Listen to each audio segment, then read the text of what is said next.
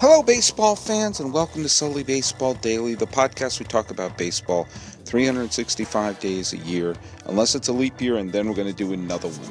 I've been doing this every single day since October 24th, 2012, and I'm your host, Paul Francis Sullivan. Please call me Sully. I'm recording this from the Sully Baseball studio in Palo Alto, California, the birthplace of Oakland A's manager Bob Melvin, and just a line drive from Sunken Diamond, the baseball home of the Stanford Cardinal. I have talked about this topic before on this podcast, but I mean, it's really starting to come to a head. The absurdity of this story is starting to come to a head to the point where we almost have to turn to our commissioner and say, come on, we, we got to do something about this because this is just getting stupid. I am talking about the Marlins. I am talking about what the Marlins have become, which is a uh, in many ways you can point to them as our most disastrous franchise and certainly the most the the franchise that you look at in terms of the ownership where you say you know what? We need to do something here.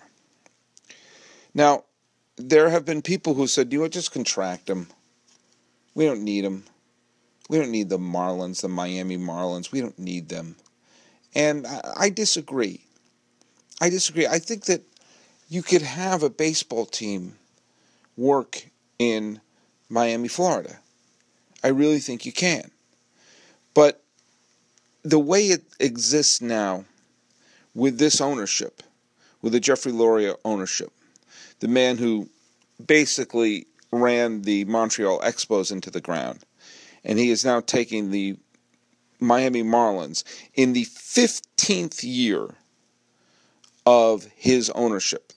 This is the 24th season of the Marlins, and Loria has been in charge of them since they did the weird two step that the ownership of the Marlins was transferred over to the Red Sox, and Loria, who had been running the Expos, took over the Marlins and Frank McCourt, who wanted to buy the Red Sox, wound up getting his consolation prize being the LA Dodgers, which he proceeded to run into the ground before the Magic Johnson group picked it up.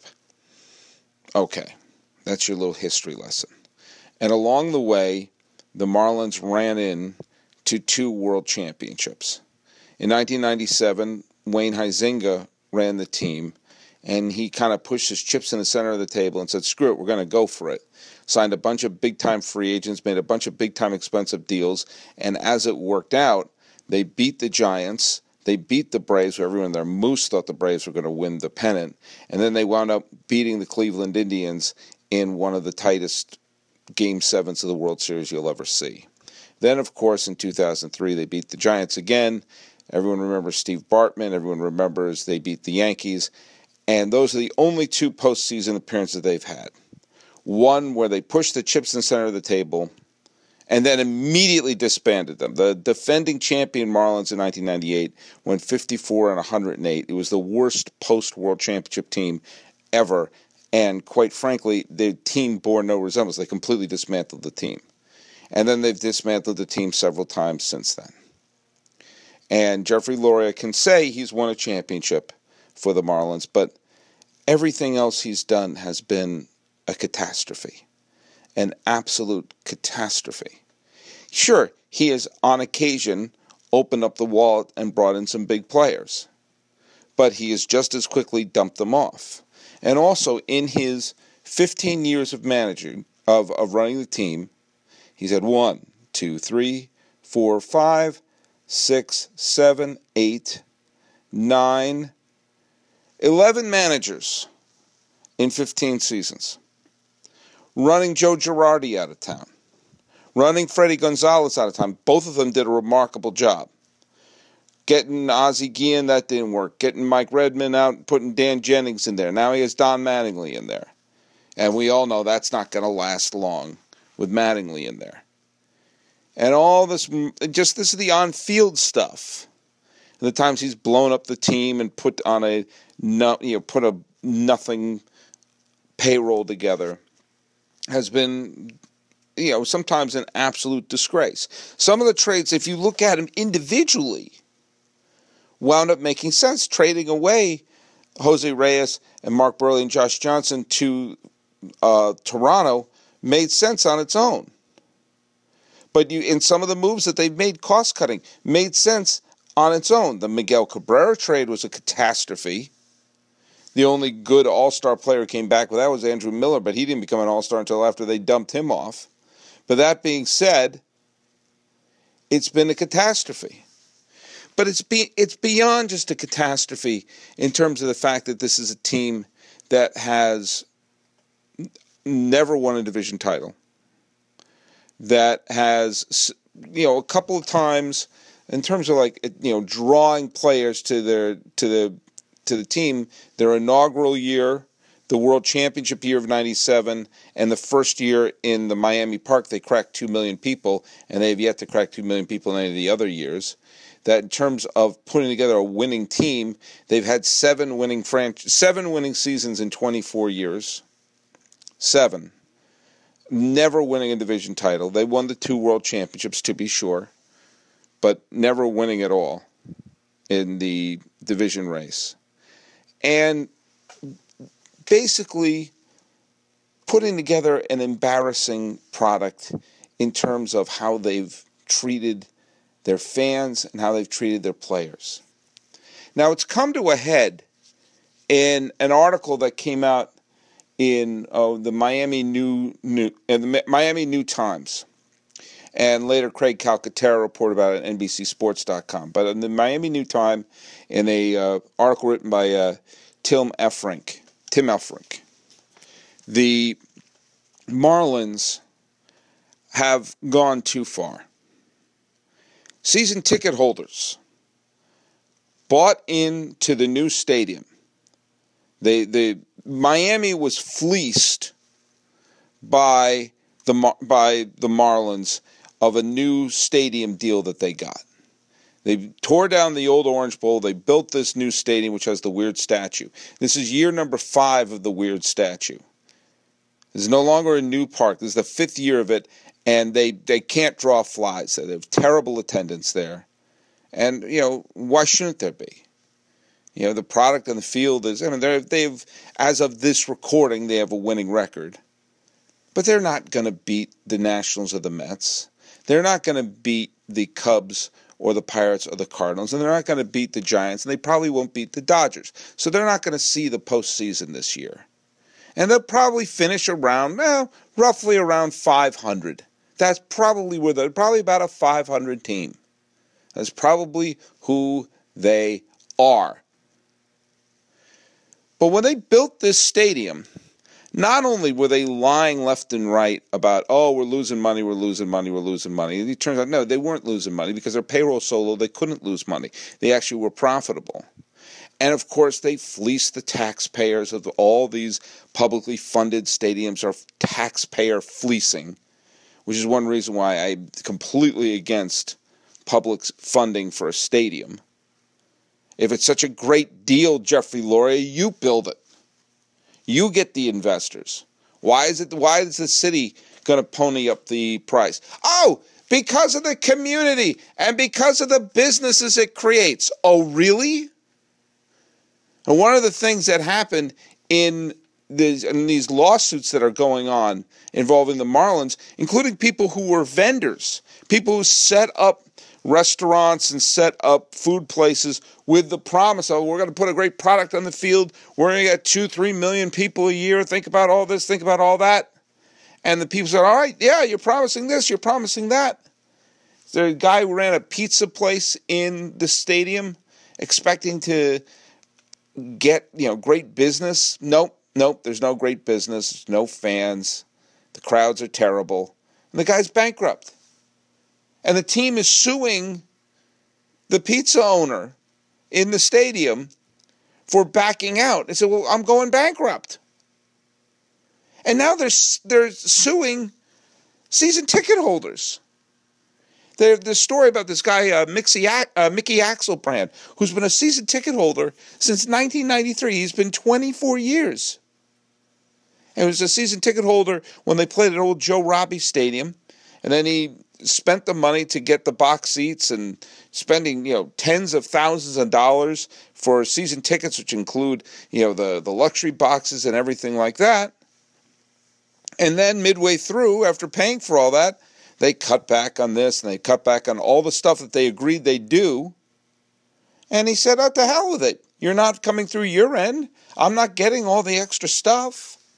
So i'm going to cancel my season ticket subscription and the Marlins are suing him. They're suing a guy who goes to Marlins games. They can't afford to do that. They may have a legal reason for, oh, you're not allowed to break this contract. You don't sue your fans. I don't care what a lawyer says. Actually, this uh, violates this. Says, no, no, no, no, no, no, no. You don't sue your fans. What you do is you ask the fan who broke off the season ticket subscription, you ask him or her or whomever it is, why are you doing it? What are we doing wrong? Lead us in the right direction. Let us know what we're doing, and maybe we can improve upon it.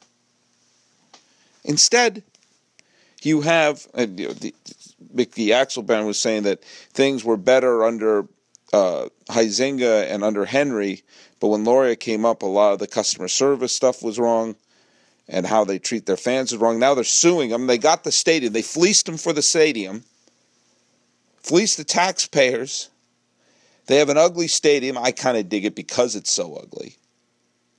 And you have a franchise which is not only shorthand for blowing up a team after a championship. You know, you're not going to pull a Marlins. But it's now a shorthand for treating a city horribly and ripping them off for a new stadium. And now that's going to be a shorthand for suing fans that they don't really have. Miami is not a, the baseball hotbed that people thought it was. And the Marlins have been around Next year it'll be a quarter of a century. A quarter of a damn century. They're not new anymore. If you use the rule of seven, which is you remember things when you turn seven years old, if you're in your early 30s, you don't remember a world of baseball without a team in Florida. Whether it be the Florida Marlins or the Miami Marlins. It's not working. You have a franchise in Miami, which should be one of the single most attractive places to play baseball. And you now have a dome stadium there. So you don't have the excuse of playing in an open air football stadium. You have a place that features a lot of transplanted Northeasterners, like Mickey Axelband, and a lot of people from the Caribbean. Boom and boom two of the most passionate groups of people following baseball people from the Northeast, people from the Caribbean. And now you have an air conditioned stadium, and you can't draw there. And you have nothing but acrimony. You have nothing but anger you have nothing but ill will for Marlins fans. The Marlins won the World Series in 1997 and it gained them nothing. In fact, it lost them fans, it lost respect. They won the World Series in 2003. There was a little bump the next couple of years, and then two years later, they tore the team to the ground, back to the basement in terms of attendance, even though the team itself remain competitive throughout the year. This is not about the players. Two of my favorite players in baseball currently wear Marlins uniforms. I like Giancarlo Stanton a lot, and I love Jose Fernandez. I want Jose Fernandez to be a big star. But here's where the commissioner's got to step in. Because they did this before. I mentioned the name before. When they did the old Texas two step with all the owners. Frank McCourt wanted to own the Red Sox. He's a New Englander.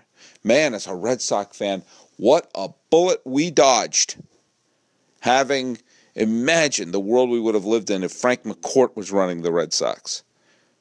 Red Sox would be bankrupt. We'd still be talking about the curse of the Bambino. Instead, we wound up getting John Henry, and I think it's safe to say, whatever you think about John Henry and Larry Lucchino, etc., it's gone pretty well.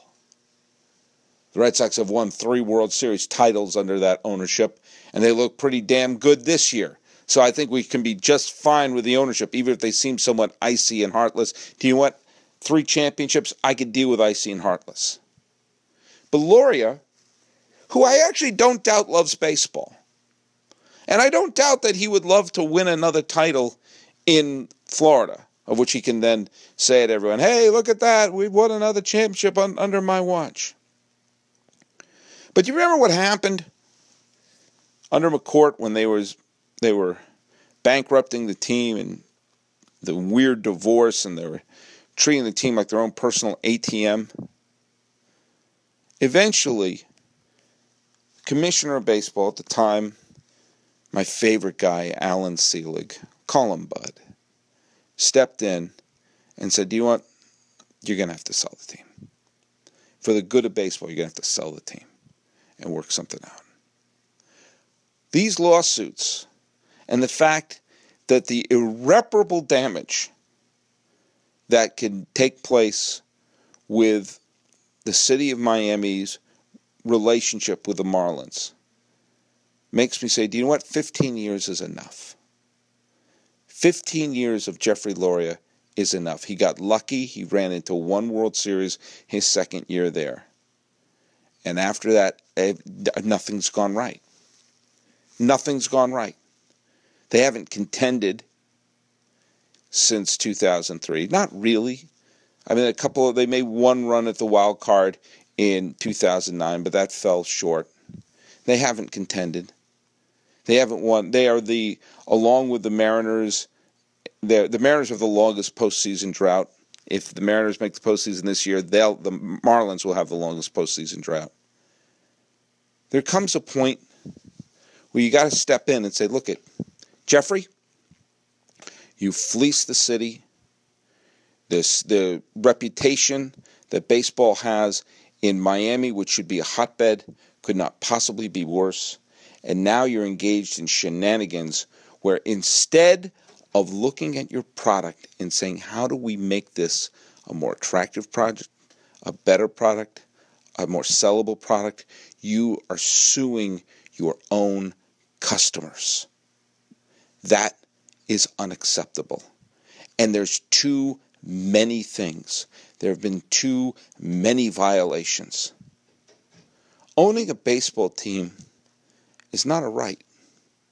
And if there's one thing that we have seen over the years with baseball and its owners, and that is they operate under their own rules.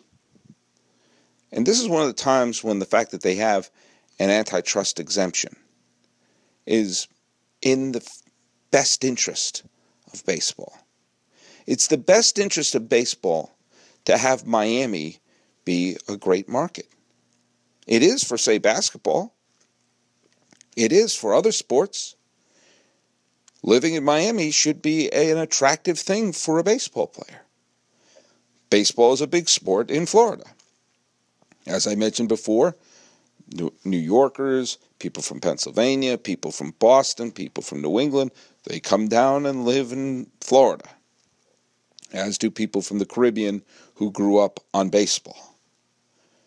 It should be a great great place to see baseball, to cheer baseball, and Miami should be a destination spot for baseball. And a quality owner should do that. Now, I've been talking about this, whether I should have a Kickstarter program for me to buy it or whatever. But the commissioner has to step in and say, enough is enough. 15 years. We only give presidents eight. If he owns the team for a 16th year. That's the equivalent of four presidential candidates or presidential terms. And this, this fortunes of this team are not turning around tomorrow. And they're not going to turn around next year. They're not winning piddly poo this year. But it's not even just about the quality of the play because, as I said before, the Marlins have won as many World Series titles as the Cubs. The Marlins have won as many World Series titles as the Mets. The Marlins have won as many World Series titles as the Royals, or the Indians for that matter, or the Phillies. Remember going back, these aren't expansion teams. So they put a couple of titles on the on the field, and trust me, seeing that the Marlins won the infamous game, the infamous uh, what's it called, Bartman game. I hate calling it the Bartman game. And they won against the Indians. I can tell you, the Indians would love to have 1997. Cubs would love to have 2003 be positives in their column. The fact of the matter is this what they've done for the reputation of the team in every way, shape, or form, even taken away, even if you say it's been positive on the field, which it hasn't been recently, how they've handled the player situations, how they've handled the stadium, how they've handled the city, how they've handled how they interact with vendors, how they've interacted with fans. There's no way you could say the Marlins are the walking answer against. Well, it's good for the it's good for the local economy. They can't even make money for the ones who are in the stadium, let alone the surrounding businesses. It's time to say goodbye. This is part of the commissioner's job is to make the hard decisions about the future of the game.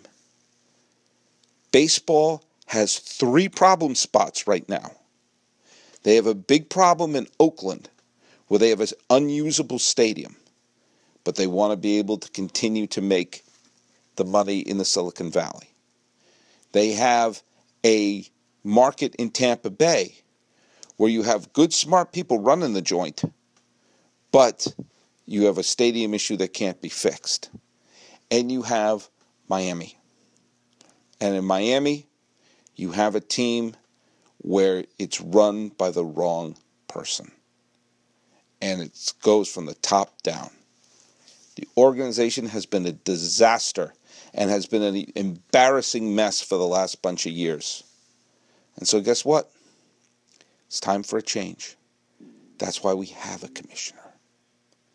And today, it looked like the Marlins lost to the Rays, assuming that I'm dropping this on the 25th of May, which I'm not 100% sure if I'm going to do or not. But that's my call. That's my call to the commissioner. Time to do your job. Miami needs a new owner. Go to MLB Reports to see the up to date listings of Who Owns Baseball. Go to sullybaseball.wordpress.com. Like me on Facebook, subscribe on iTunes, SoundCloud, YouTube, Twitter, Stitcher, Instagram, and everywhere. The music is by Ted Thacker and Patrick Kaliski. This has been the Sully Baseball Daily Podcast for, well, let's just call it the 25th day of May 2016. I am your host, Paul Francis Sullivan. Please call me the owner of the Marlins. You can call me Sullivan.